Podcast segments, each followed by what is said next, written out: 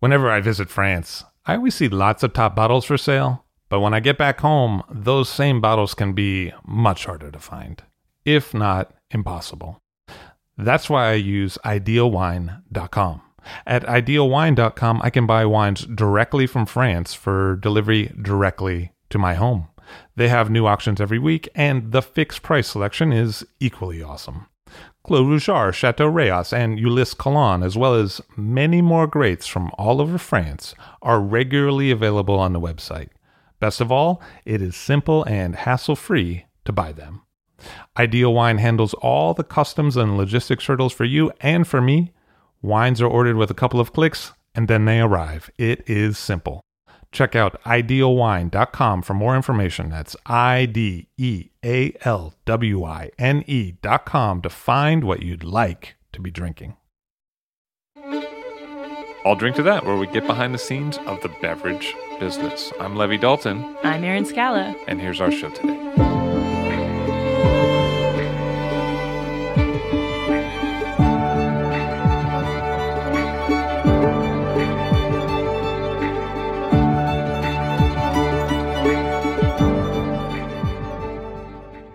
Richard Betts back on the show. Hello, sir. How are you? Hey, I'm excited to be here. I'm quite well. Thank you. Nice to see you. Thank you. Nice to see you. So I feel like last time you were here, you had this crazy idea at some party, and you said to yourself and your friend, maybe we should do a scratch and sniff wine book. Wouldn't that be cool? Crazy, right? And I feel like a lot's happened since that conversation. A lot has happened. The book came out October of 2013. And we made the New York Times bestseller list with a scratch and sniff book, which is kind of awesome. Has that ever happened before? Any other scratch and sniff book ever? God, I don't think so. At least not in the last 30 years or so. Not since kids' books, right? So no. Did you see it at the time as like bridging childhood and the wine at the same time? I mean, it's not something that happens a lot. There's not a lot of childhood wine books, right? Maybe no, because of... They're not. But I think, I mean, for me, the enthusiasm's the same. I mean, I try to wake up and be a child every day. For better or for worse. But yeah, you know, if we can, I mean, you, me, our ambitions in wine, everybody that, you know, works in wine, our lives get better if we can knock it off a pedestal. You know, we got to invite people to this, not make it scary. So it felt like a natural. And it seemed like people really embraced the idea in the scratch and sniff form. I totally, more than I think anyone even thought that would happen. It was pretty cool. Originally, when you were game planning it with the publisher, I mean, what were those conversations like? Well, the first conversations, the saying goes, you can't publish unless you have an agent. You can't get an agent unless you publish, right? So it's that chicken and egg thing. And I asked three people. I asked Kate Crater, Eric Asimov, and Tyler Hamilton, the cyclist, hey, I need an agent. Like, who should I talk to? And all of them independently said, oh, you got to talk to David Black, super agent David Black in Brooklyn. And I talked to David. And he's great. He's such a pit bull and wonderful man. He said, look, man, you know what? I'm going to be straight with you. There are probably 5 people in the world that could actually make this book. So is it a cool idea? Yeah. Do I think we're going to sell it? Hard to say. You know, so we've only got 5 balls to throw. But I'll throw them. Let's do it. You mean in terms of publishers? In terms of publishers. People who can actually do a scratch and sniff format. Yeah, totally.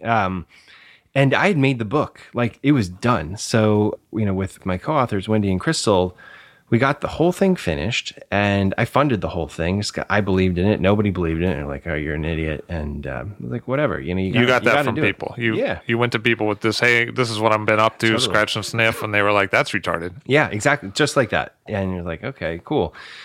But David saw it, and he took it to a few people, and Houghton Mifflin saw it. They've been a great partner to us, and so they published it. And then it's funny, there were more than 5 people that came out of the woodwork asking for book 2. Everyone figured out, you know, that they could make scratch and sniff, and that was gratifying. Yeah. What ballpark are we talking about for sales? Hundreds and hundreds of thousands. I mean, it's on a crazy pace. It's most weeks it sits number 1 in wine on Amazon throughout the whole year, which is kind of a crazy thing to think, you know. And do you get any feedback as to who might be purchasing that book?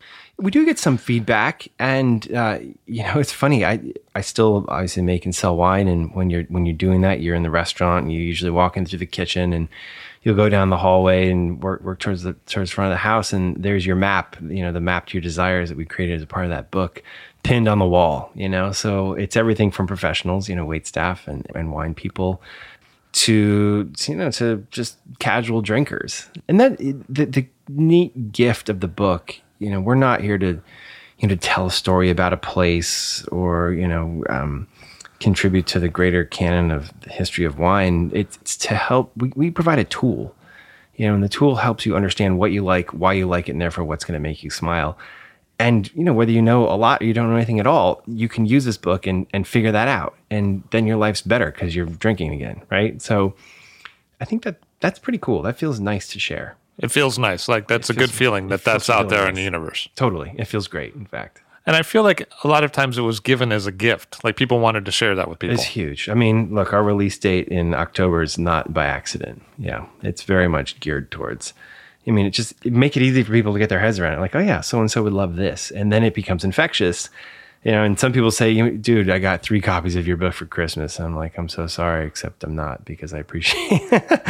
And we got paid for all those, so thanks for that. But, it, you know, it just starts the whole cycle in motion and helps people think about it. And they put their hands on it. Once you touching, it's a big deal. Tactile, a real book matters, you know. Especially now, right? Because all the time you hear about, like, it's the digital world and all this stuff. And this is like the opposite of the digital world. It's the total opposite of the digital world. And I think...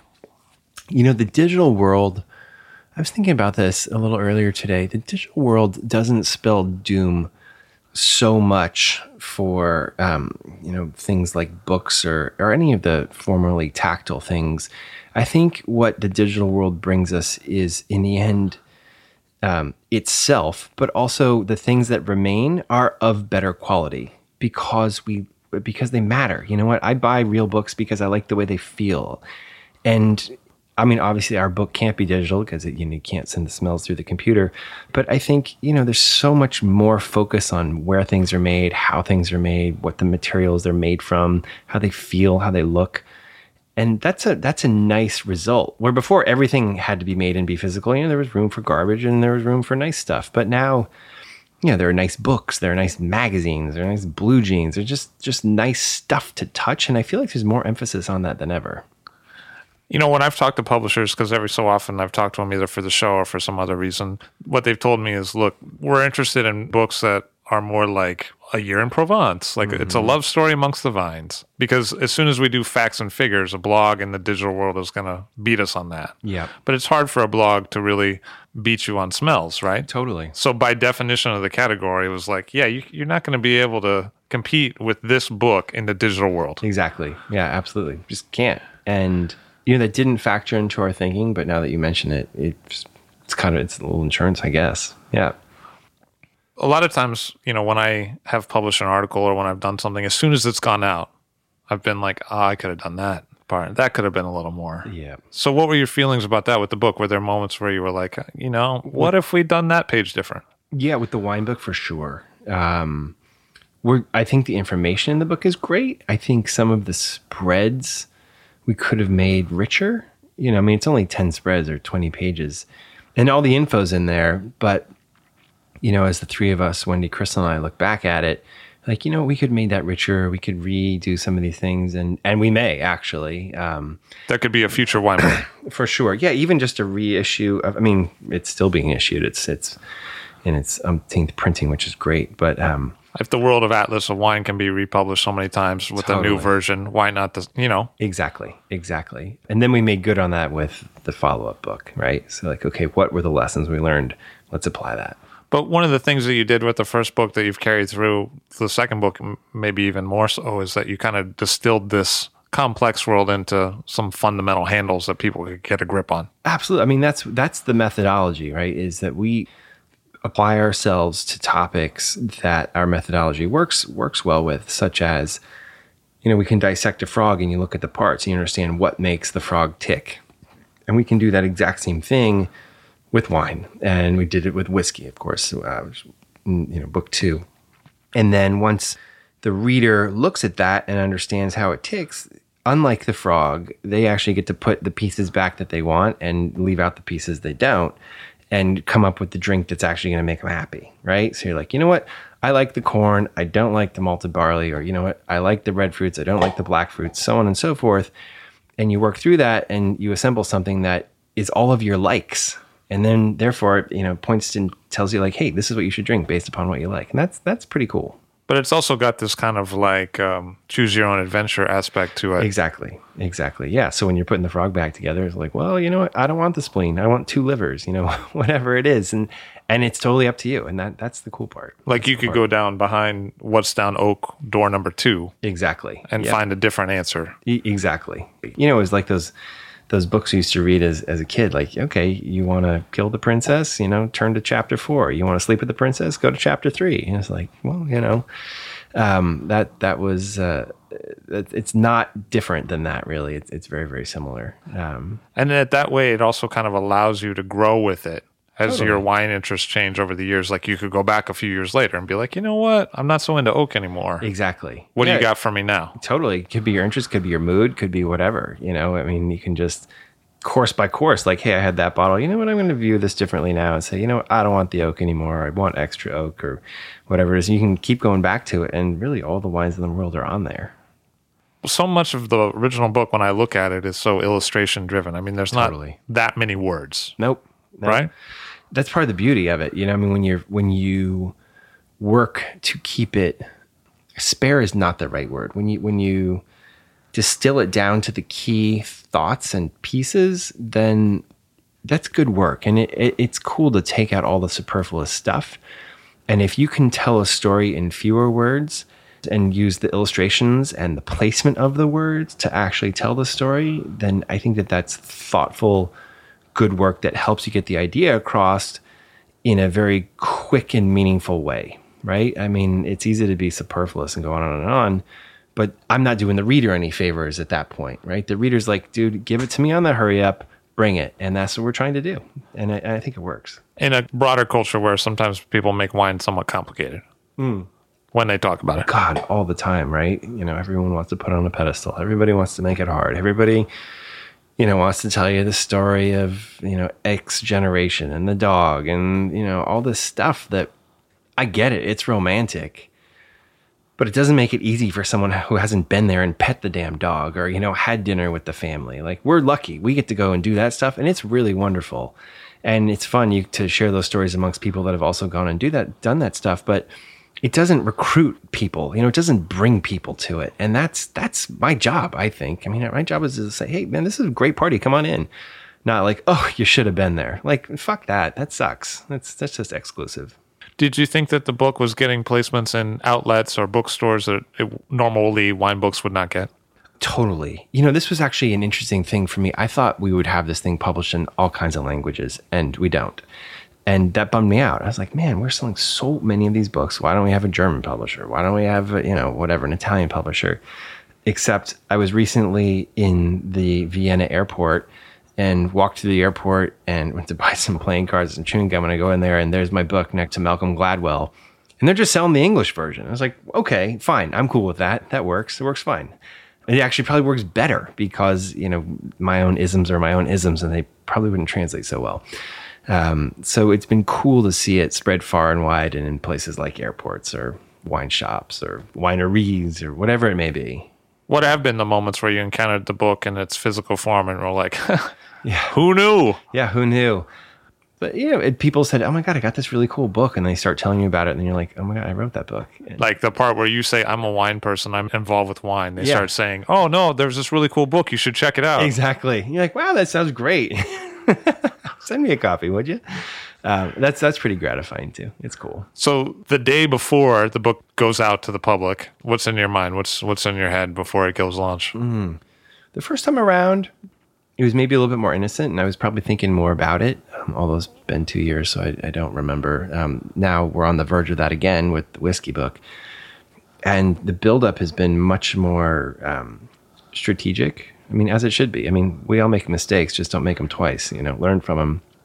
And so now tomorrow's the day, but you've got a flurry of stuff that you've been working on for the last 6 months, and things that'll happen tomorrow, and things that happen the day after tomorrow, and things that happen next month. And, you know, we were planning for a book event in February today. And so it just, once you figure out how to push on lots of levels all at once, no single day seems to take on the same amount of importance. And I feel like a lot of times the publishers tell you, look, a lot of the promotion's going to have to be on you. You're going to have to get out there and sell this book. Did that happen to you? 100%. That's absolutely true. My publisher's been very helpful with the public relations efforts. And we have a wonderful woman named Jill Browning. If any of you guys are publishing books, I can't recommend her highly enough, who's coordinated all those efforts. She's been great. But, you know, thankfully, my partners, Wendy McNaughton, Crystal English Sacca, and Chris Sacca, we all have spent, and we spend a lot of time in this whole social media thing, and our channels have been great. I mean, they're all ready to push, and it's amazing how effective that is. Like with the wine book, for example, you know, in the first 18 hours, we sold out Amazon. Like that's kind of a thing.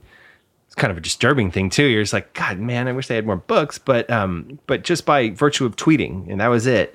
You know, you blow up Amazon and the books are gone. And so that's kind of cool to know that you can actually do that. You know? So we're not talking about billboards here or car radio ads. We're talking about social media. Straight up tweets. Yeah, nothing bought. Nothing bought. Just tweets. Tweets, texts, like, hey, man, you know, and sending advanced copies. Like, hey, if you like it, talk about it. If you don't, please put it on your bed. You know, something like that. And people have responded really well to that. What do they respond to? I mean, what do you hear the most? I mean, I know when people come up to talk about the podcast with me, I know what they talk about often. Yeah. What do you hear when they talk about the book? You know, I think their biggest surprise is that you pick up something that's disarming just because it's so, you know, it's a kid's book for adults.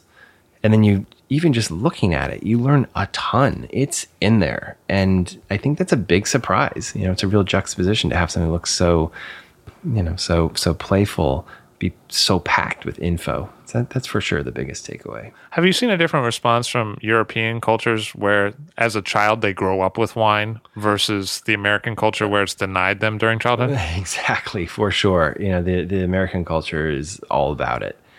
And your European culture has been into it, but to a different degree, and more like Denmark. That's the one place where they actually did publish a foreign language edition. And then they like latched onto my identity, and they're buying a bunch of wine from us. And I've never been actually, but they love it. So I need to go and figure out what that's all about. But that's by far the exception to the rule, by far. In general, the Europeans aren't responding to it the same way. No, they're not. No, and their own wine consumption is going backwards per capita. You know, ours is growing and theirs is retreating. So let's talk a little bit about your collaborators in this project, how you met, and what is it like to collaborate on this book that's like full sensory?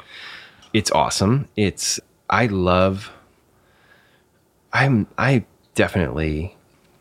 sometimes work well with a team, and most of the time I can't work with anybody else at all. Like that's for sure a Richardism that I'm a shitty delegator. I expect people to learn via Socratic method. That makes me a terrible manager. I mean, I know it. I admit it. I'm not a great manager, and I ought not be one. But when it comes to this, I'm not suggesting at all I'm managing my co-creators. I'm just talking about how I work with other people. Because I remember in the old Richard story, when you were in the kitchen, there was a food fight and throwing of stuff. And yeah, scallops, exactly. Some tempers. For sure. I mean, for sure. And I'm okay with all of that, you know. If you have an idea and a belief, and you're cool with it, then, you know, live it. And I'm doing my best to do that. In this case, I would say the most important thing is something I learned from my first partnership, Betts and Scholl, with Dennis Scholl, is that it's about complementary skill sets. I've learned this the easy way and the hard way. I mean, I've had some situations where we didn't have that. We had overlapping skill sets, and guess how all that works? Well, it just doesn't. Doesn't fucking work, and then it blows up, and we've had that happen too. But if you have complementary skill sets, and everyone recognizes what everyone else does really well and what everyone else brings to the table, and what you need from each other, exactly, it works flawlessly. And I would have to say that is very much the case with creating this book. I mean, it's a joy sitting down to work with Wendy and Crystal, and actually Carla Rzuski provided a ton of help, in particularly with research and tasting for the next book. It's a joy. I mean, it's just a joy. And we each offer thought you know, with each other's area of expertise, but it's just like, they're just like pretty little, you know, bubbles that you throw in their direction. And maybe if they were mulling on something, it helps them see the color red again, or, you know, like gets them unstuck or something like that. I know that, you know, Crystal in particular was really helpful with me. Trust, you know, we're in this business, right? So how do you boil down your knowledge and make it easy and make sure that people that aren't in the business can actually understand what you're talking about? And she was super helpful with me to that in that capacity. And then, you know, once it gets unstuck and it starts flowing, you give it to her and she, like, you know, even just placement on the page, it's crazy how much that actually matters, you know, knowing like which way your eye flows. And for an example of that, if you guys listening can imagine, I used to shoot a lot of photographs, and I shot one particular photograph with a vertical element going from the lower right to the upper left. And my photography instructor at the time, I was living in Italy, he's like, you know what, why don't you flip the negative over and print it again? And so then the vertical element went from the lower left to the upper right. He's like, which do you prefer? And I was like, of course I prefer the latter. He's like, because that's the direction you read in. And so these things that just like aren't intuitive to me, but they are to somebody. And once they can figure out how to make that placement work, it's really, A, it's fascinating, and B, you're just like, holy shit, that just makes it so much better. And I never would have got there. So it's a joy that we all like know what we do, at least to our own satisfaction. And then it clicks. One of the things I've noticed about you is that you like to learn things about you. Like, you like absolutely. To learn, you know, make realizations about your own self. 100%. Right? I think it's super important. And when you say Socratic method, I mean, a lot of that is about that kind of thing, right? Absolutely. Absolutely. Yeah. You know, I mean, that's some of the greatest joy is like understanding how you tick, you know, dissecting your own being, your own frog, and then hopefully putting it back in a fashion where you either are better or smarter or derive more joy from the activities you're doing, or change your activities so you derive more joy in life. I think that matters a lot. That's the thing. My greatest fear is running out of time.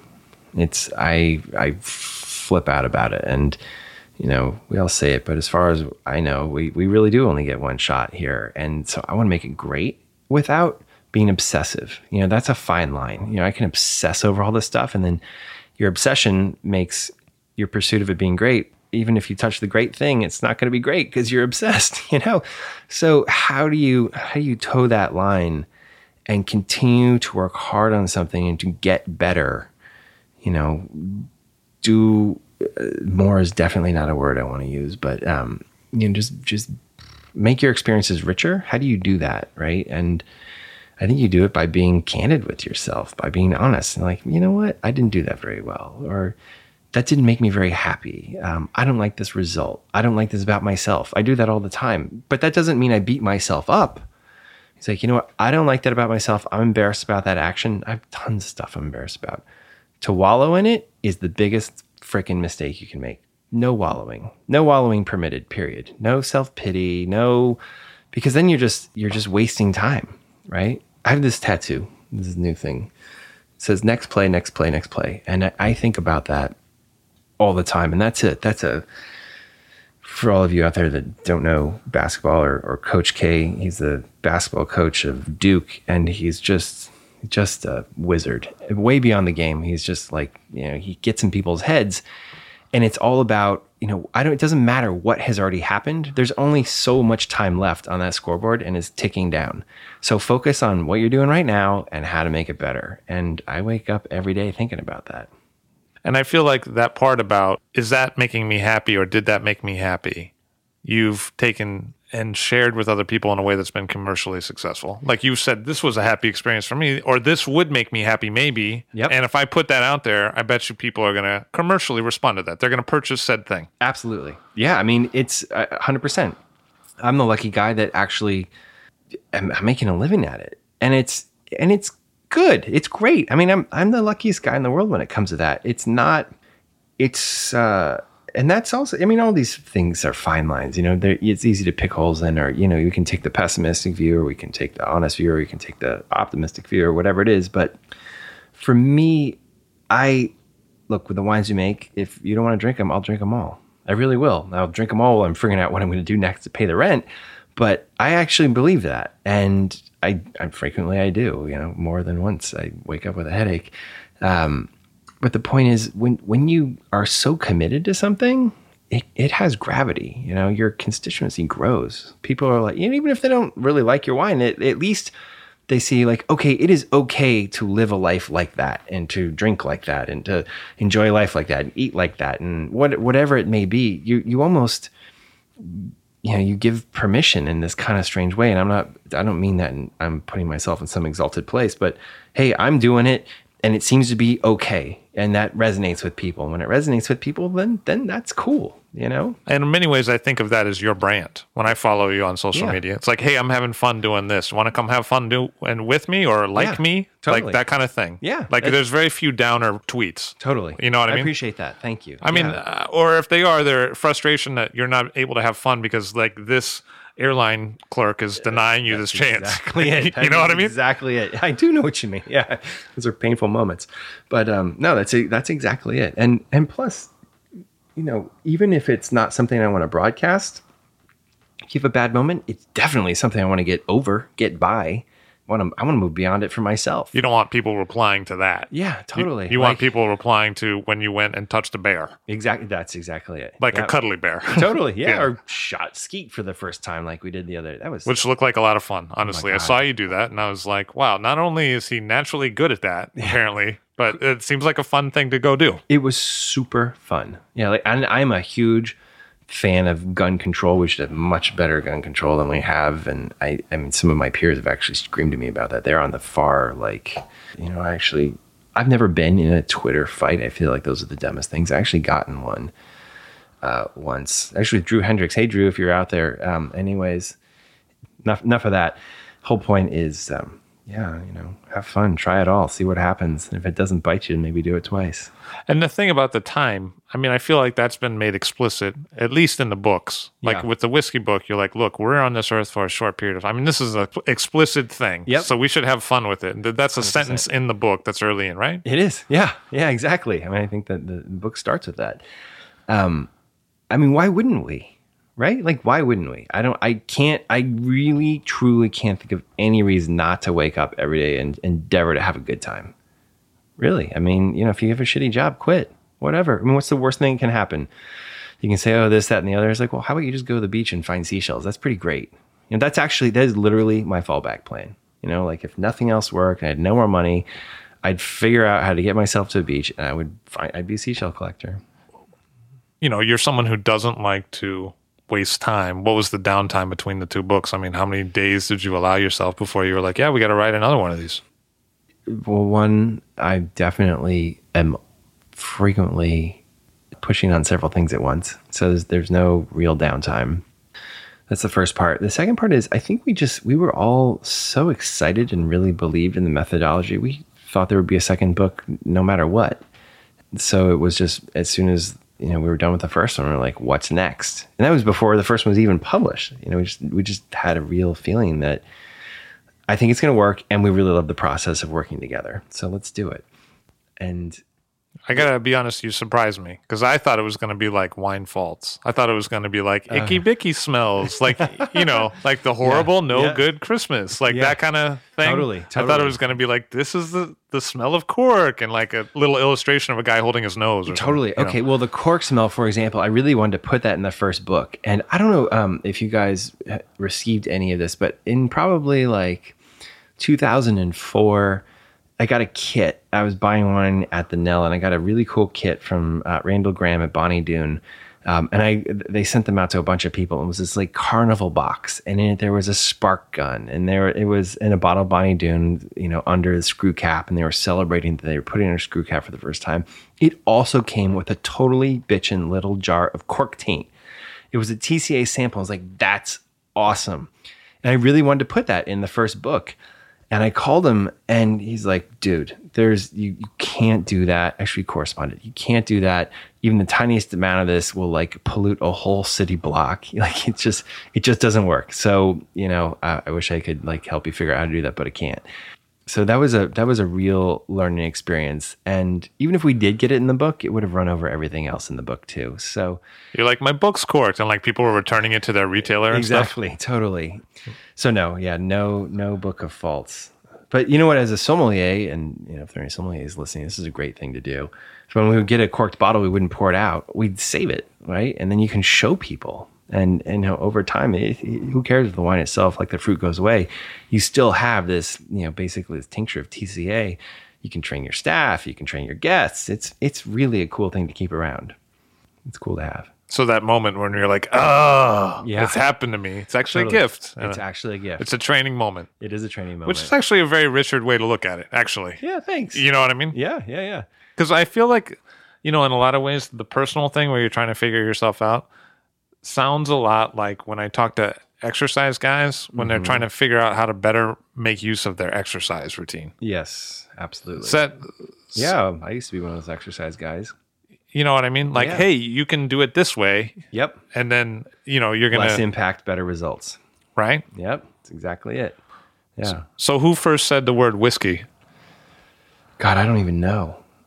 We threw a whole bunch of stuff at the wall, including beer, which can't happen, won't happen. Why is that? There's no more sense of place. Yeah, is that true? I think it's totally true. Like, you know, 10 years ago, I think the book could have been done. And today, the proliferation of microbrews, which is so exciting. You know, I brought you Tecate, and that's what we're drinking. I don't drink a lot of the microbrew stuff, but what's exciting about it is that it's a huge, amazing, beautiful world of so many possibilities in beer. But with that, you can make something in California or Colorado or Texas that tastes just like something that, you know, over the last 600 years came from Belgium and only Belgium. But now you can isolate those yeast strains and, you know, the whole thing where they age those beers or brew those beers in these open top buildings and these yeast lived in the rafters and that's why it tastes the way it does. Well, guess what? We can replicate that all over the world now and people are doing it. So you can't say, okay, if you like this, then you should drink, you know, beer from this place. And the map, it would just be incongruous. Because place has been part of both the wine book and the whiskey book. And if you take that out, then you're saying no book. You know, I'd have to think about the other topics, but I think in this case, with regards to beer, it doesn't work. It doesn't work. I mean, yeah, can we classify all the beers? Totally. You know, but there's, first of all, there's a zillion of them. And they when you take away place, you have then a zillion organizational categories. You can't narrow it down in a meaningful way. So it remains too broad. Even after you understand like why it is the way it is, well, it's the way it is because someone made it that way, not because of geography, which matters. It's one of the winnowing factors, you know? So the fact that someone in Vermont can make a really good creek argues against having a book like that. Yes. And someone should write the book, but you won't be able to do what we do, give that gift of saying, answer 3 questions and we'll tell you exactly what to drink based on what you like. That would be impossible to do in beer today. And that's really the trick. And in a way, your books are doubling as buying guides. They're enablers, just like me. You know, that's what we do, is like help you figure out what's going to make you smile. Yeah. So, yeah. So it's about self-realization. Really, at the fundamental part, the 100%. Books are about realizing who you are and what you want. It's what democracy is all about, I think. You know, I mean, no one tells you how to prepare your hamburger, how to have it cooked, what dental floss to buy, what toothbrush to use. We decide all that, you know. So when it comes to flavor, like why would you let anyone else tell you what you like? Because that really plays into the idea of a children's book, right? Because often they do that. Yeah, often they do that. And I think that's a great lesson. You know, I really think the time of the critic has never been less important than now. I mean, really, they just matter so much less, which is totally exciting. And if we're willing to just take a tiniest bit of time and begin to educate ourselves, we're on the whole new path to glory and happiness. And that's the key. Instead of like, oh, it's got 100 points. You know, who fucking cares? You know, it doesn't mean you're going to like it. You know, I can think of certain critics that I don't like any of their 100-point wines. You know, it's not because I know better or anything. I have a different palate, right? You know, I just do. You know, when was the last time you went to dinner with your friends and all of you ordered exactly the same thing? Never happens. Doesn't happen. So, used to be. you know, in the 90s. Oh, the critics, yeah. Totally. You know, everyone, it would be pretty predictable. You were into wine, so you were into these wines. Totally, and that's just because we didn't know any better. You know, our wine drinking history is so short in this country. They're like, oh, and it was the province of the wealthy and the stuffy, and the sommelier was an old guy in a tuxedo with a silver cup around his neck. Like, he didn't invite anybody to the party, and there was no party. So people wanted like a quick cheat sheet. Like, okay, what do I order? Order the 100-point wine. Like, okay, well, it was a Band-Aid that caused its own problems. When you pull that off, you got a rash, you know? So thankfully we've got the salve, and that's just education. And I feel like what's happened is we've all become much more comfortable with the idea of a search box that we drive, that it gives us the results. That's the function of the search box. We type something in there, and it gives us the results that are relative to that search. Exactly. But we're all used to this idea now, right? Like, there's you tell me what to look for, and I will tell you the results back. And your books essentially follow the same idea, except it's through smell and through the choices that you make, right? Totally, exactly. You know, it'd be cool to if we could, you know, someone should do this, take the wine wheel or the whiskey wheel that we've done, and you could make an app, you know, and then if you can just keep making the thing smarter and smarter. You know what? Liked it, didn't like this part of it, didn't like that part of it. And, you know, simple one-click stuff. You could, you know, create your own digital sommelier in your pocket. But those two wheels are somewhat different. And the fact that the wine wheel was more general and the whiskey wheel is pretty specific, I think. It is. We wanted to step that part up for book two. You know, if we just, you know, 10 minutes ago, we were talking about, like, what did you learn in book one and what did you want to do different in book two? It's also, and whiskey lends itself to this more, which we should talk about too, is spirits. Making spirits is very different than making wine. But, you know, Laphroaig 10 is Laphroaig 10. It's a style, and it's the same thing. You know, we don't look at a vintage. We just know that it's 10-year-old Laphroaig every time we buy it. And it tastes pretty much the same every time we buy it. And so we can say on this whiskey wheel, you know, the whiskey wheel where you answer 3 questions and it tells you what to drink. Well, it's populated by 300 actual possibilities that you can go to the store and find, which is great. And because it's such a steady thing, as I said, you know, this Laphroaig 10 is Laphroaig 10, then it actually works. But if we use the wine wheel and it points to, you know, 94 Cune, Rioja, Gran Reserva, well, you know, that's going to be gone next year. And then the wheel's dated and it doesn't work. So instead it points you to Rioja, period, and then develop a relationship with someone at Crush or wherever it is that, you know, you buy wine.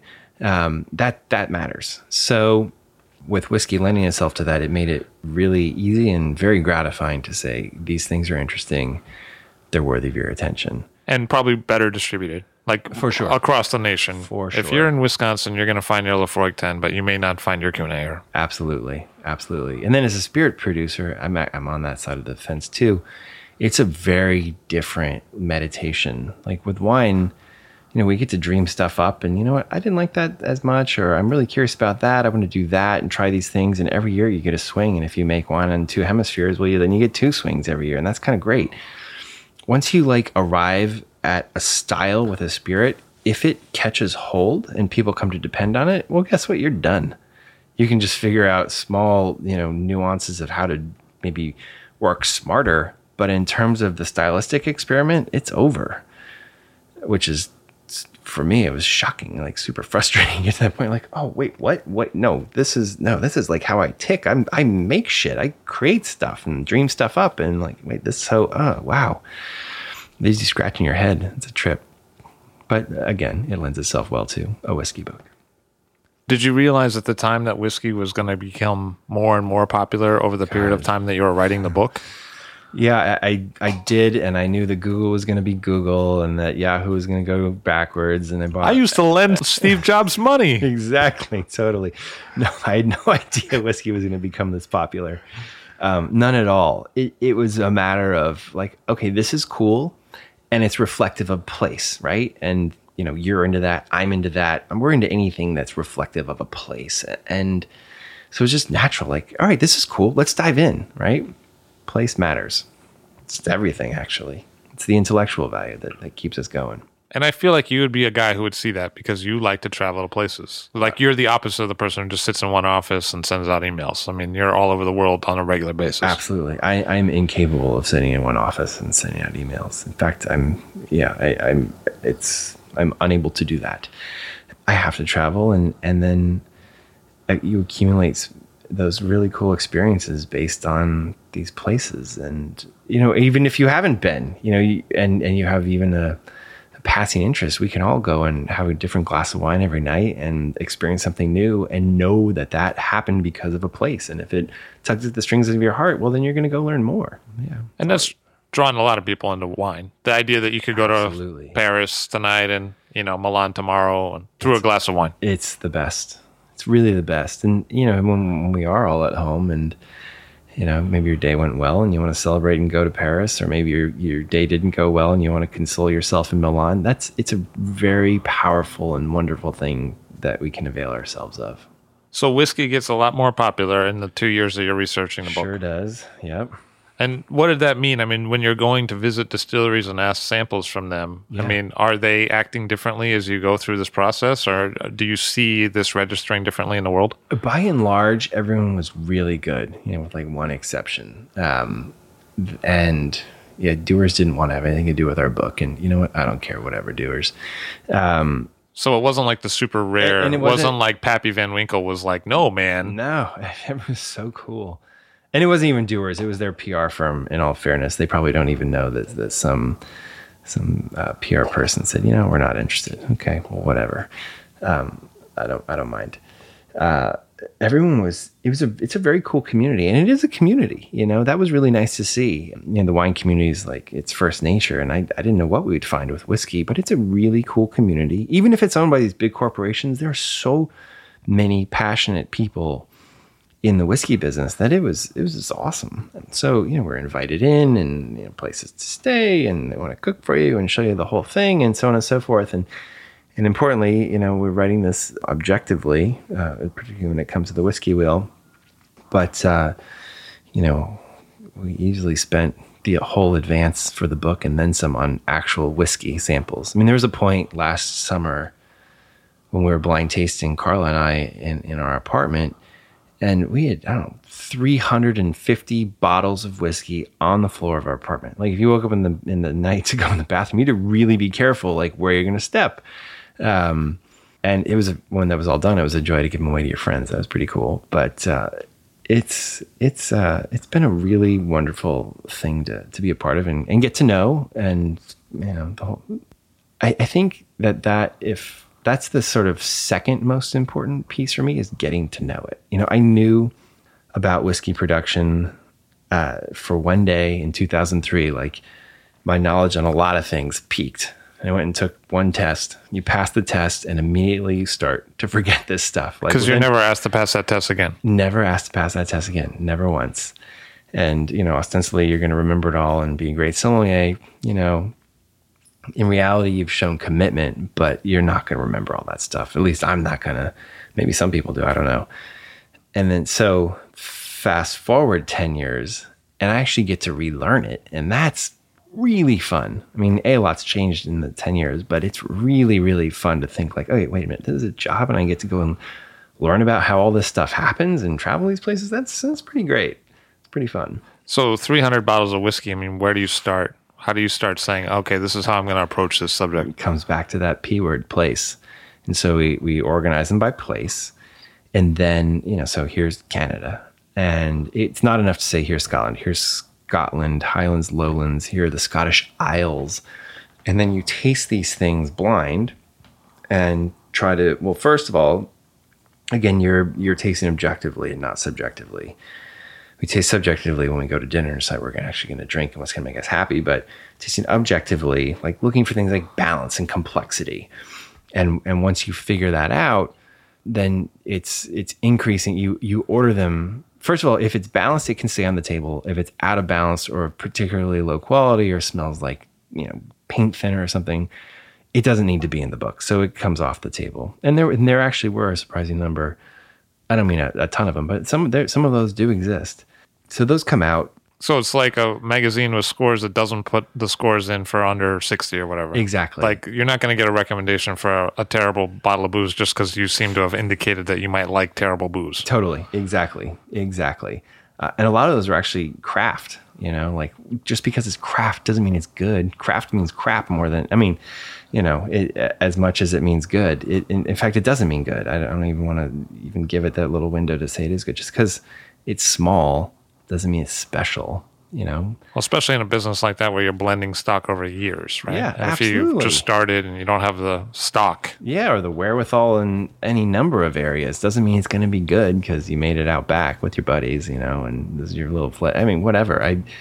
Those people are courageous for doing it, but it has to be delicious. That, you know, starting from that point, it has to be delicious, has to be drinkable. I would imagine that there are craft products on the wheel, right? There are a ton of craft products on the wheel. It's not like you're like, oh, this craft stuff. No, God, no. There are a ton of craft products on the wheel, but you'd be surprised, man. You know, like Jack Daniels is Jack Daniels. But you know what? Jack Daniels is actually really, really well made, period. You know, is it the most complex thing out there? Not even close. But is it really well made? Yeah, absolutely. You know, and you have to acknowledge that. You know, time, money, and know-how, those things translate to drinkable booze, you know, and again, I'm not here stumping for Jack or any of those brands, but to not acknowledge those resources and what they can produce would just be, you know, that's dishonest. So anyways, you taste these things, and if they're drinkable, they stay on the table, and then you order them from, you know, what's easiest, you know, as in shootable or, you know, so on and so forth, through maybe you should be sipping this and focusing a little bit more because it has more to say. You know, the choir has more voices, all the way to the far end of the scale where, yeah, this is going to require a lot of you, whether you want to listen to it or not. Like, you're not going to be pounding Laphroaig 30 or, you know, Ardbeg, some of their, whatever it may be. Those things have a ton to say, and they don't go down that easily. And that's not to say that they're hot, harsh, or hard. It's like they're screaming at you to pay attention when you put it in your mouth. And so that's really how this thing's organized. So if you find your way to Scottish Isles, you want something super easy and sessionable, well, drink Scapa, right? It's delicious. It's 80 proof. It's not hard. It's super pretty. It reflects its place. But, you know, if you, as you work towards the right, and the graduation on this wheel to the more and more complicated things, you know, that's where you are going to find things like, you know, the Laphroaigs, if you will, where, yeah, you ought to sip on it and probably ought not mix with it unless you're topping off my favorite cocktail ever, which is penicillin. So, you know, you can try to ignore them, but it's impossible. You know what I mean? And what about cocktails? I mean, are some of these flavors that we're identifying on the flavor wheel, are some of them better as a cocktail? Some of them are better. And yeah, you don't necessarily want to go and mix some of these old and fine and delicate nuanced things, because in the mixing, you lose everything they had to say in the first place. Whereas things that are maybe less detailed serve as a great base upon which to add other things, right? You know, the course is complete in that Laphroaig 30 year, but it's, you know, it's not complete, or it can be added to in an additive pretty way, and something maybe younger or you know, less complex to start with. Was there anything that surprised you about production when you went to visit some of these distilleries? Was there something where like, huh? Yeah, how much they can make and how quickly. You know, it's so crazy. Big difference from the wine business. Oh, God, it's crazy. I was in one of these distilleries where it's a continuous still. So not pot still. There's not a batch, stop, do another batch. It just goes. And there's consecutive evaporations as you go up through the still. And it spat out in a 24-hour period enough to make almost 25,000 cases of bourbon per day. You're like, that's staggering. And they still don't have enough. It's just, it's mind-blowing. You just stand there and you're not drinking from it because it's so alcoholic, but it's literally a fire hydrant of booze coming at you. And you're just like, holy cow. You know, just splashing into the proof box and this big waterfall, and it's so impressive to see, and you just scratch your head and you're like, wow, this is a big business. It's amazing and impressive. You know, who figured that out in the first place? You know, that's impressive too. It seems like the liquor business definitely has its trends. Oh, for sure. You know, like bourbon is so popular right now that I see Scotch producers saying, oh, it's bourbon wood finish. And you're like, wasn't it often bourbon wood finish before? Like, wasn't that a thing that you guys did a lot? But now it's like advertised. Like, you know what I mean? Yep. Well, they're just competing for their market share, right? It's that thing like, oh, well, maybe we need to use this hook to get people's attention back. And, you know, the waters ebb and flow. And in the end, whiskey consumption, regardless of where it's from, is going up. And the world's only getting smaller, right? There are more and more people with more and more money in their pocket and many without. And that's a different topic. But you know, these guys, they can't make enough. And that's a problem, actually. You know, it depends on how people respond to it. I was super bummed to see some of the producers very recently, particularly of my own beloved Japanese whiskeys, which I'm all about, drop age statements. That sucks. You know, it used to be whatever, we'll let the brands remain unnamed, but well, it's not. Like, didn't Nika just drop all their age statements? I mean, that's a bummer to me. You know, I geeked out on this stuff and learned about it and came to understand what I like and at what age it made sense. And, you know, older is not necessarily better. That's a good thing to know about whiskey. But I found, you know, with this whiskey, it was 12 years. And with that whiskey, I preferred 18 years. And with this whiskey, I preferred 21 years. And now those are all gone. And you're like, well, selfishly, I don't want to start again. And selfishly, I feel like you're trying to pull the wool over my eyes. You know, I feel like I'm being fleeced a little bit when you do that. So that's a disturbing, to me, development of the growing popularity of whiskey. Because we saw the popularity of vodka really alter or mutate, or at least at the very much enlarge the category into all of these bottles. Yep. And then there was this, like, someone pulled the rug out and, like, the market totally changed. Yeah. Well, people are getting smarter. Yeah. I mean, sure, there's still plenty of crappy booze sold and so on and so forth. But people are getting smarter. But, you know, if you're gravitating towards Japanese whiskey, you know, you're getting smarter too and thinking about this in a meaningful way. But the thing that you brought, that actually brought you there, your search is now, you know, the goal is being taken away, which is kind of, it's a bummer, you know? I mean, for me, it's saddening. Like, what if all the Rioja went away and it was just like, well, here's Rioja. Well, was it Reserva? Is it Gran Reserva? Like, well, it's just Rioja. This is just what we do. Like, well, you know what? I'm not interested. I'm going to go drink something else. So one of the distinctions you make in the book is between warm areas and cold areas. Yep. And that has to do with more like with aging, right? Yeah, with aging. And after spending a lot of time with this stuff, you see that, like any reaction in our universe, things proceed at a higher rate if it's warmer. Temperature accelerates these things, and if it's colder, it slows it down. And so when you do age it in a warmer environment, that aging happens in a much more accelerated version as opposed to something maybe more protracted or glacier in a cooler, wetter environment. And so whereas 18 might be a great age for Scottish whiskey, 18 can frequently be too old for an American whiskey. Or you didn't have to go to 18 to achieve the same patina, same effects, because the thing's clicking along at a very, very fast rate. You know, when sitting in a hot rickhouse in Kentucky.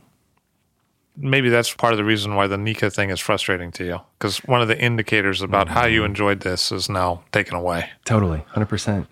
Yeah, it's a bummer. When I think, well, what's Richard going to do next? I'm sure it's going to be successful. But the book, I mean, because it always, I'm having a hard time thinking of the Waterloo of Richard. Like that time that you were like, yeah, we invested a lot of money, it didn't work out. Yeah. Oh, whoops. Yeah. But I mean, a lot of the spirits guys who come in here tell me, and I know this isn't something that you think about a lot in terms of what's going to be big next, but they tell me, you know, probably the category that's ripe for change in a positive direction is brandy, cognac. Yes. And there's so much relation to place there that seems like a natural for you. Might I, down the road, a couple of years from now, might there be the brandy book, Scratch and Sniff? Or It very well could happen. It's amongst the possibilities. I sure do like drinking brandy. Yeah, that applies. That makes sense. And it also plays to patina, which I find immensely interesting. It's a concept that you've talked about a lot when it comes to wine. Yeah. Oh, it's huge. And, you know, even when you take pictures, things that only happen, you know, when they're weathered, or I think the Japanese word is shibui, if I'm pronouncing that correctly. And it's that beauty that can only happen with time and some friction. To me, that's just the prettiest thing. Is that ever a reflection for you of your own getting older? Do you ever think to yourself, man, you know, I mean, to spin it back to the personal Richard for a second, do you ever think like, yeah, this is what's made me stronger, like this weathering through time? Like, I've learned a few things. Oh, totally. Totally. And learning how to get beyond them. That's the key, you know, how to get beyond the bad stuff. The easy stuff's, you know, or the wins. You don't really learn much from a win, you know, but you learn things when you learn more when it's a struggle. Yeah. So I think about that a lot. So you do have a lot of other projects in the air, things you've done, things you're about to release, things you have released. Yeah. What are some of the things that are front of mind these days? Two in particular. First is Sombra. We're making really, really cool mezcal at Sombra, and that's a very interesting category. It wasn't a category when I started. We're in our 10th year, which is pretty cool. And when we started, you know, it was us and Del Maguey, and there was also a Scorpion brand at the time. I don't know if they're still around or not, but now it's a thing, and people dedicate whole bars to it. Exactly, and that's really rewarding. You know, when we started, people thought we were insane, and now it's cool, and we're very much on a singular vision with this. You know, I have a friend, Terry Layton of Kalen Wines, and he said it so beautifully. It was in relation to something else, but I applied to everything, and he's like, I'm into data, not dogma. And man, I just fucking love that. And I really think the wine industry and the spirits industry could do with more of that. You know, instead of jumping up and down in some soapbox about something that we all think, you know, it has to be this, it has to be that, can't have any stems, has to be a whole cluster. Like, you know what? Why don't you go fucking learn something, and then let's talk about it. You know, come with a fact, and then it's interesting. And so, you know, as I apply that to mezcal, you know, there's so many variables to control or not. But if you're going to make something that allows a consumer to get a hold of it and like it, then you better at least redeliver every time they come looking for it. You know, what was frustrating and enlightening to me is I bought a bottle of Tequila Ocho, I think it was 2009, it was 9 or 10 Los Mangos, and that was the parcel that they had harvested and made the tequila from. And it's just Blanco, and I really liked it. And I went back to the store and I was like, hey, I need this. And they're like, well, that's it for 7 years. And disappointed me was like, damn it, you know what? Like, fuck, I really wanted another bottle of that and I can't have it. And then, you know, I took a minute and take a few breaths, calm down. You're like, you know, that's actually really, really smart. And it's really, really honest and good for them for saying, you know what, now it comes from this place or that place or the other place. So it's not this whole false advertising idea. It's like, this is this and this is what it is. And I was like, you know what? High five to those guys for being so forthright about it. So as pertains to mezcal, there are lots of, you know, experiments you can do, and you can say this is from this place and this is from that place. But unless you really hold all the variables constant, I'm not so interested, you know, unless there's total transparency there. For us, you know, we're actually making a blend. It's coming from really 3 places, and it's about making, you know, we want to be singularly the very, very best, and this isn't as in the most yummy. Yeah, yummy is a real thing, and the most complex. And yummy is often overlooked. It's like, oh, wow, it has a lot to say. Yeah, but is it delicious? Like, just because it has a lot to say doesn't mean I want to drink it, you know, or you put it in your mouth and it hurts. Like, that's not fun. So we're thinking a lot about that. And, you know, to it, we're building a distillery, 3 of them, in fact. And 2 of them are very, very, very small, but they serve an important purpose. But the largest of the 3 is, I couldn't be more excited about. I've never undertaken a project of this scale, and that's thrilling to me. You know, in the end, when you look at it, like, so what does that mean to build a distillery, and why are you in a foreign country? In a foreign country, and then people say, like, why are you qualified to do that? Or like, you know, who's the master of Mescalero? It's like, well, you know, I'm the arbiter of taste with this project. And I'm not saying I know more than other people how to do this, but I am saying, like, I can look at this process and come to it from a scientific point of view and say, like, these are the important pieces of the last 600 years, and we're going to keep those. For example, we're going to roast with real wood in the ground. That really matters. We're going to do that. Furthermore, we figured out that there's a mesquite horizon. That's my own ism for you use the wood that's around, and mesquite grows up to whatever it is, 50 to 500 feet. I don't want to roast with mesquite. because it's so sappy that you get a very, very smoky fire, and then it makes for a very, very smoky mezcal, and it runs over the mezcal just like too much oak on your Chardonnay does, right? So we're not interested in that. So we're going to dial in the type of wood and use Encina, which comes from a higher elevation, and so on and so forth. That's point one. Point two is, if we did it like you did for the last 600 years, well, you would chop more wood to fire the still. But why use wood? Like, the smoke doesn't penetrate the still. You know, it's a copper still. All you're doing is, you know, contributing to global warming. So if we can use biofuel from other spent pieces of the process to fire the still, well, then we're getting better, right? We're doing better by the planet. We're doing better by, you know, not just the CO2, but actually saving some trees along the way, you know, and that matters. And you can say, well, for the last 600 years, you just, after you've run the second load through the still, you just take all the stuff and, you know, over the edge it goes and the river carries it away. Well, what is all that stuff? Like, what's actually in that? And furthermore, who lives downriver? You know, so figuring out how to deal with that stuff responsibly, I couldn't be more stoked to make it. I mean, I think it'll be a real contribution to how this stuff is made and doing it responsibly. And, you know, whether you like it or not, again, you know, I'm less interested in that. I'm happy to drink your share, but I do know that we'll be doing this in a way that's really impactful and really positive to Oaxaca and to, you know, mezcal at large. So thinking a lot about that. Rationalizing the process, right? Like, yeah, go in and be like, hey, this works, this doesn't work. Let's try to make this a little better. Totally. I mean, a great example would be, I spent some time on going around the Colima volcano, which is erupting right now. It's such a beautiful thing. Webcams of Mexico, if you guys are paying attention, you should follow that on Twitter. It's just the most beautiful, amazing thing. You can drop into different points of Mexico all through the day. And I've been watching the Colima volcano erupt. It's so beautiful. I mean, as a former geologist, I get off on that stuff, but I dig it. So I was on this volcano, and you've guys there that they're in Jalisco, but they're not making tequila. They're making their own distillate, you know, theoretically could be called raicilla or mezcal. And it's made from all kinds of different types of agave. Some of them take 30 years to mature. And it's such a beautiful thing. And the guy called me over and said, hey, man, smell my fermenters. You know, check these things out. And opened it up, and it was this huge, acrid nose full of acetic acid and vinegar. And you're like, wow, that's really intense. And your eyes are streaming and watering. And he's like, yeah, it's always a 28-day fermentation. And it's the way we've always done it. And I'm all about the way we've always done it, except when the way we've always done it takes something that had something to say and turned it into a uniform thing, which is this acetic thing, and you lose all of the beauty of a 30-year-old agave plant. You know what I mean by that? Yeah, because a fault is something that makes it taste like everything else. It makes it taste like everything else. Like, I like a little bit of Brettanomyces in my wine, but too much of it just runs it over. Then I'm out. You know, I like a little bit of Viognier because it can be a catalyst for other aromas. But if it's just all Viognier, well, all the other aromas just got punched in the mouth and they don't exist anymore. And that comes back to what you were saying about place before. Like, exactly. You would like this to matter. Exactly.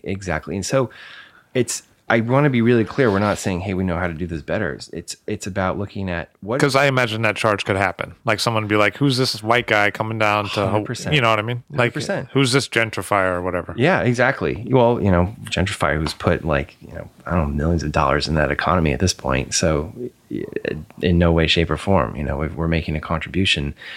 And it's backed by data, not dogma. Like, this is it. We're trying to do something... We're trying to better the whole thing, not run it over. And so, you know, I'm an open book with that. If anyone has a conflict with it, bring it. You know, let's chat. I got it. Not on Twitter, though. No Twitter fights. No Twitter fights. Don't believe in those. Yeah.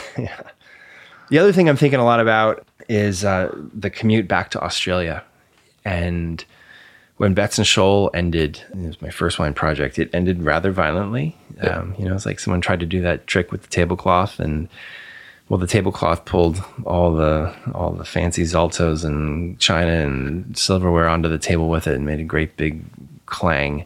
You had sold a large stake of the company. The whole thing. And sold the whole thing to a public company. They shut the lights out on you. They did. And that was really a very, very hard moment for me because it wasn't our expectation going into it. I mean, hey, look, we got paid. I mean, I'm super honest about that. You can read it. It's public record. But it was something you built, and then it wasn't there anymore, and that upset you, and it's not what you had talked about when you made the deal. It's not what we talked about when we made the deal, and we learned that, you know, it's kind of an oil and water. And hey, look, I wish those guys all the best. Next play, right? You know, I don't hold grudges. I don't think about that stuff. But it turns out that, you know, their bailiwick isn't making red wine, which requires, you know, so much forethought, so much investment. And then you sit on it for years and years, and then you go and sell it. Like, that's not what they do. And they didn't understand that at the time. So I get it. It was rough, but, you know, in the end, it's probably for the best, because as I look at all the things in that project that came off the table, some were really were easier, and some were harder, and some were more gratifying, and some were a real struggle. And then you turn back to your table, which is empty, and you say, oh, wait a minute, I get to reset this thing now. Well, I'm not going to just pick it all and put it right back up there. I'm going to say, well, what's the interesting piece?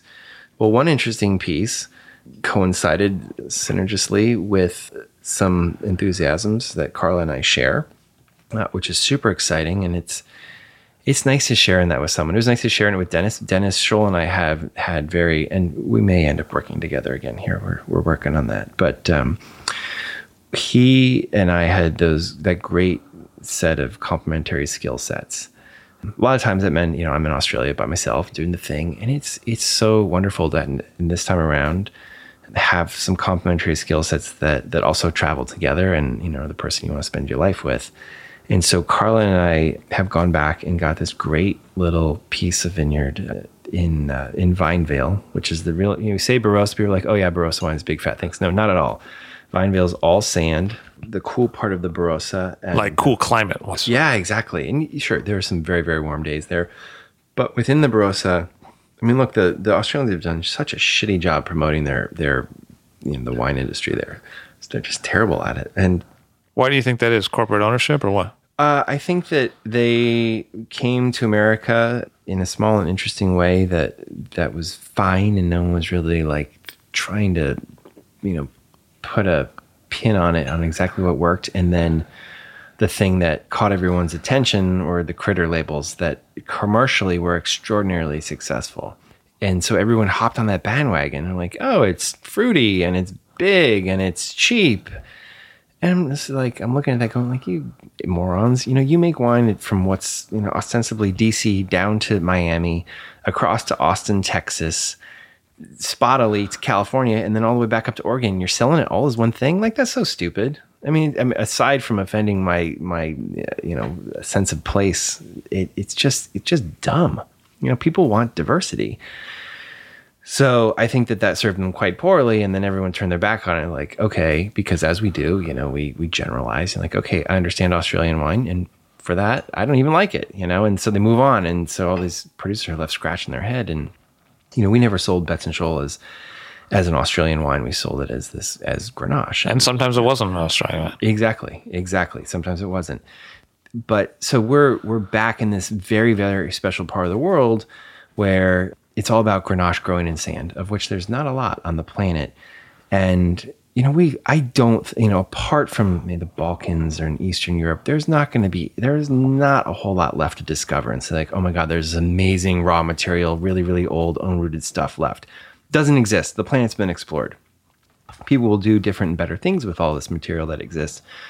But Australia is still that place that nobody's thinking about. So we went back there. Both as lovers of Grenache, walked into the best vineyard that we used to use. It's own-rooted, 90 years old, own-rooted, grown in sand and feral. The guy prunes once a year and he harvests once a year, and nothing else happens. And nobody cares. Nobody wants the grapes. In some years, they didn't even get harvested in the interim before, you know, in the break I was forced to take. And so we're back there. And when we think about resetting the table, you think, okay, well, these are the lessons we learned, with particular reference to Grenache, and what were the things that you want to change, Carla? And she's like, well, how do we do this, or how do we make it more like that? And I think, okay, and then what are the things I want to change? Like, well, I always wanted to add some of these stems or whatever it is, or, you know, I wanted to clean up my cooperage a little bit more. You know, first time down, I bought all these crazy barrels, some barrels that don't even have names, crazy shapes, and, you know, 40, 50, 60-year-old barrels. Well, some of those are actually quite dirty, you know, so things have to be at least clean. So we've made these small tweaks, and have been quietly working on this for the last couple of years. The wine actually comes out now, so October of 2015. It should get off the boat any day now, and it's under the larger title of An Approach to Relaxation. That's the name of the project. That's the name of the project, An Approach to Relaxation. And it's, at this point, a single wine, which is this Grenache called Suzette. And it's for sure the prettiest Grenache I've ever been a part of. It is so pretty. I think we'll be back in Manhattan to do some blind tastings with it. And no one's going to say, like, oh, this is Barossa Valley. I'm pretty certain everyone's going to think it's from somewhere different. And that sort of flies in the face of what I'm talking about in terms of sense of place. I would just say that we don't have a really well-developed idea of what place is in Australia. And so we help to contribute to that, but more importantly to us is that we help to contribute to people's pleasure principle. Grenache on sand, what does that do? What does that bring? So great. It brings high-toned aromatics. When I smell a wine, I think about it like the musical register. And the base is important, but it's kind of easy. You know, let the thing get ripe, right? The mezzo exists, and sometimes that's where things stop.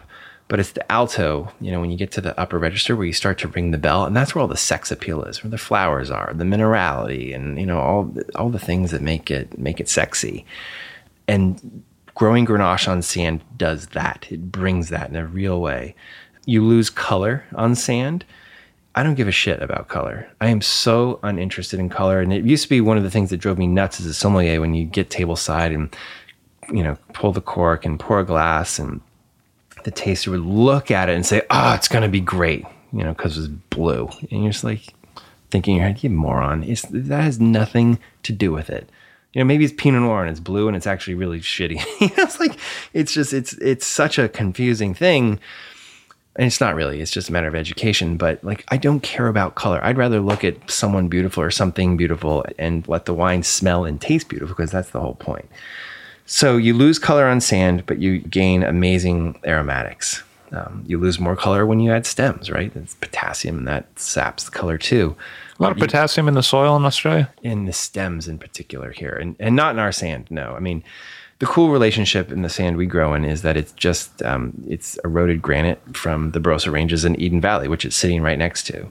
So you have this really, it's such a cool little microclimate where cold air from the Eden Valley Barossa Ranges runs down through this gully, which runs right through Vine Vale and cools the whole thing off. And similarly, when it rains, it brings down all that granite and it degrades into sand. So you have this big, cold pile of sand, and for me, it's the sweet spot. And you can go 5 kilometers, right? Maybe it's 10 kilometers, but it's not far, out to Grenache or Marananga. You know, you can see it from Vine Vale, and it's clay, and it's hot, and the wines are so different. And it's so cool. It's really, really special. Because when I think of Granite Creek, it sounds a lot different than what you're describing. So different. You know, Granite Creek will be 3.5, 4 alcohol points higher. It'll have been harvested weeks earlier. And those are good if you like that style. I mean, objectively, you know, are they good wines? Yeah, I mean, they're well-made wines. Are they wines I want to drink? No. Is that why I fly to Australia? No. So, what are some of your neighbors there? Are there other? Rusden. I see. Rusden. And you always had a connection with them. Always had a connection with Rusden. Chris Canute, I love that guy like my brother. He's if I had a brother, it'd be him, or he is him. So we work with Christian, who learned his craft at Rockford. Very, very traditional Barossa winemaking. And Barossa basket press. Basket press, 1800s bag shock crusher, whole thing. And so Christian's great, and he keeps us from hitting the wall, you know. So they make resin there, and there are some similarities, and there are some big differences too. But Christian lets us, lets us dream and make sure that we don't smash straight into the wall, which is helpful. I remember the Chronic pretty well, which is a wine you released under Betts and Scholl. Exactly. How does this Grenache differ from that? I mean, what are the changes stylistically or in method that are notable here? I love that you bring that up. So the Chronic was the vineyard that we're using now was an ingredient in the Chronic. So that's, I'm glad that you remember that. So that's a thread. That's a common thread. The place where we make it is the same place. The process is the same, right? So it's open top fermenter, it's 8 plus or minus 8 day ferment in these open top fermenters, and really open to everything. The sun, the moon, the stars, the rain, whatever falls is going to fall in there. Basket pressed. And then one big difference is that we're in the 2 vintages that we've crushed so far, we've ended up at 20% whole cluster with the Grenache. Now, I used to do a lot of it with the Shiraz, 10, 15 years ago.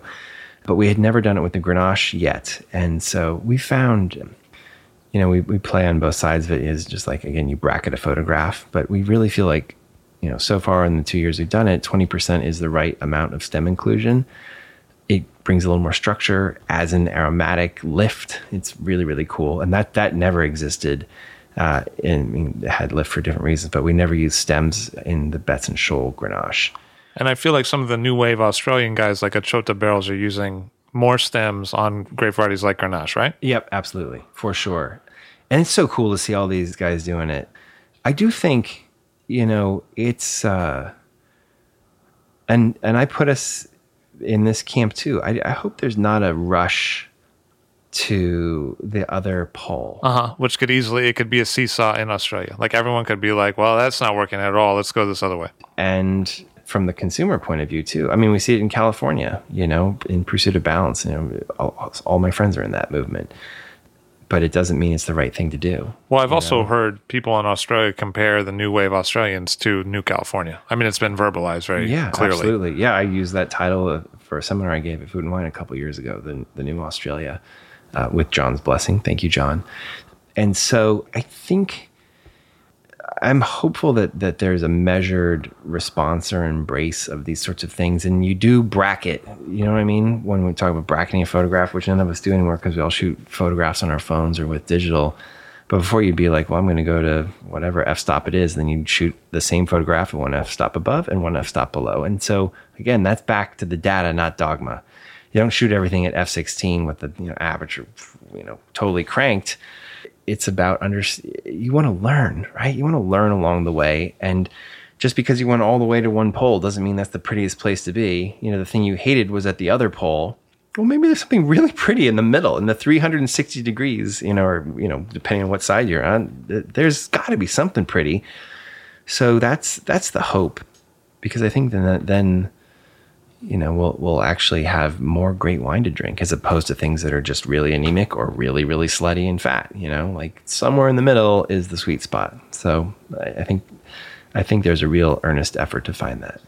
One of the other projects you've been involved with that's done pretty well is the My Essential Wines. Yeah, it has done well. It's done really well, particularly the rosé. I mean, another time where Richard was like, hey, I think I'm going to make rosé. And then all of a sudden the trend has gone huge into rosé. I mean, right? It's been out of control. Were you looking at some charts before you did the project that said like, hey man, in a couple of years, rosé is going to go out of mind? I mean, it's just like insane, like the amount of growth in the rosé category. Yeah. The rosé thing's funny. When we thought about that, and look, under that My Essential thing, it all sells, but some of it sells more quickly than others. But the idea there was to finally make good on my ism that wine's a grocery, not a luxury.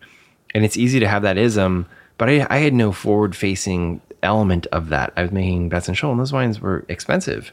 Now we're making An Approach to Relaxation. The first one is Suzette. It's, it's $50. It's not nothing. And it's worth more than that, I think, But with the My Essential thing, it's like, okay, what are those groceries? Like, what do I drink a lot of? And again, if Levy's not going to drink it, I'm going to drink it all. So what do I want to drink? Well, I want to drink Provençal Rosé.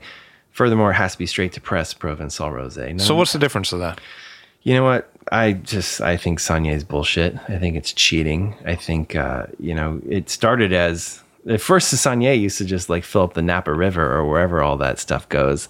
So you put the grapes in the fermenter, and I don't know, 15, 17 hours later, you open the drain, and a whole bunch of that juice that is released when it's crushed under its own weight is pink. And if you dump it out, the remaining juice is going to be quite a bit darker, and you're going to do your best to impress Bob Parker or Lauby or whoever it is you're trying to impress. So it was a byproduct of trying to make bigger wines that are red, and they had this byproduct that they could sell. Exactly. And that used to just go down the drain. And then I figured out, wait, rosé's hot, so I'm going to ferment it. Well, you know what? In that process, there's no extraction of any meaningful way of the structure from the seeds, the structure from the skins, and the structure from the stems.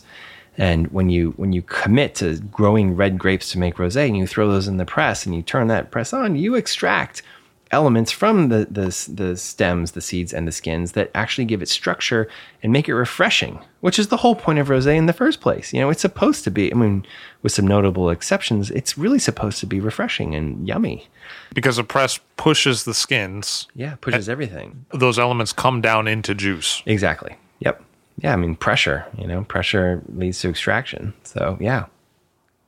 And you can kind of determine from where you stop the press or what the press cycle is, how much of that you want in the juice. Exactly. Yeah. And you know, you don't have to be super gentle with it. You know, you can't go full gas, but, you know, extracting some structure matters. You know, structure, it's all about balance, right? You know, when I just put maple syrup in your mouth, it feels flabby. You add a squeeze of lemon and it comes back into balance and you don't perceive the sugar, whatever it is. So it's the same thing. It's grape juice, albeit hopefully dry. And when you have some structure, it gives it buoyancy and it triggers all those good physiological effects, right? It makes your mouth water, makes your belly rumble. What does that make you do? Have another drink, you know, order some food. And that's the whole point of this thing. So yeah, I do, you know, I could have had, who knows, one of the things that we did try to do, you know, we're sitting here drinking sherry. I'm smitten with this stuff and have really enjoyed being there in Jerez and tried to get involved in a project there, and they all said no, which is such a trip. You can go to some of these places, and you go in the bodegas, and you're tasting out of a barrel, and you're tasting these profound wines. They're like, you know, 7 years old, 10 years old, and they've got color, you know, as they should. Even biologically aged stuff has taken on color at that point, and so profound. And then you see what sometimes, in the case of some companies, they become like this $2 perfectly clear bottle of, you know, Fino or Manzanilla that just gets knocked back at these fairs. And you're like, I love the spirit with which it's consumed. I'm just horrified to think that thing was so pretty and took that long to make. And then you just like strip out every ounce of beauty. You're like, oh my God, how about, can I just come bottle this stuff in magnums as is, you know? And they're like, nope. How about I pay you like 10 times? And you're like, nope. And it's like, wow. And that's cool. I mean, in the end, it's not a heartbreak. We just go there and drink it there, you know, at a barrel. That's always fun. But it was shocking. Maybe that could have been my Waterloo, you know, a container of unfined, unfiltered sherry on the water. Who knows? Who knows what would happen? But man, I hope somebody does it. You know, there's a lot of great sherry to drink, but that's one of those shocking things. What about that rosé market? I mean, has it affected how you can make wine? The change in the market? No, there's so much material in the south of France. There's so much material. And this year's a great year. Big yields, good quality. And, you know, it's rosé making is really easy. You know, you figure it out, don't screw it up. So, no, I think that if you want to make rosé from places that aren't made for that, it's probably hard. Like, you want to try to do it in Napa? Well, you know, you're going to buy $10,000 a pound grapes and make rosé. It doesn't sound like a good proposition. But I don't know. I mean, Spain's another place where you could probably get a whole lot of really interesting material to make rosé. There's so much wine in Europe. It seems like the strategy is look for where wine is undervalued. Think about why. Yeah. What is it, market? Is it production? And then go in and basically bring the expertise that you have as a person who sees the market, the U.S. market. Yep. And then goes in and says, you know, what if it were made like this? Yeah. Wouldn't it work? I mean, to me, it reminds me of like the baby boomer film directors who went in to the Hollywood studios and were like, look, let's make Easy Rider because you're not reaching the kids. Let me tell you how to reach the kids. Yep. If there's one step that comes before that, which is what is it I want to drink? That's the intersection of enthusiasm and opportunities. And I really plot those two like curves on a graph. What am I enthusiastic about? Tons of stuff. Where does that intersect with opportunity? Well, you know, some of them don't intersect with opportunity. I think there's probably something really interesting to be done. I still feel this way with Grenache from the Baja Peninsula. I really believe there's got to be something interesting there. Is there any opportunity? Zippo, you know, both, I mean, on lots of levels. You know, maybe that's just, maybe I was spared. Maybe it's the same thing with my magnums of unfined, unfiltered sherry and starting a whole Solera, you know. Enthusiasm, yes. Opportunity, no.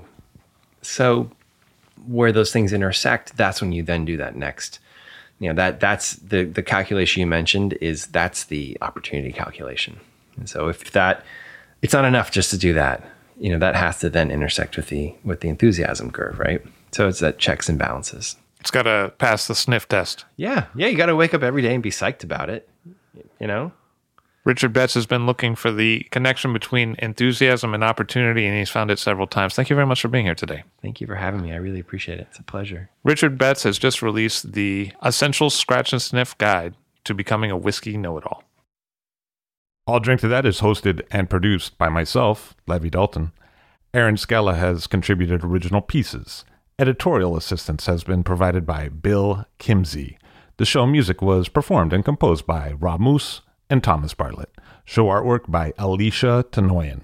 T-shirts, sweatshirts, coffee mugs, and so much more, including show stickers, notebooks, and even gift wrap are available for sale if you check the show website, alldrinktothatpod.com. That's I-L-L, drinktothatpod.com, which is the same place you'd go to sign up for our email list or to make one of the crucially important donations that help keep this show operating.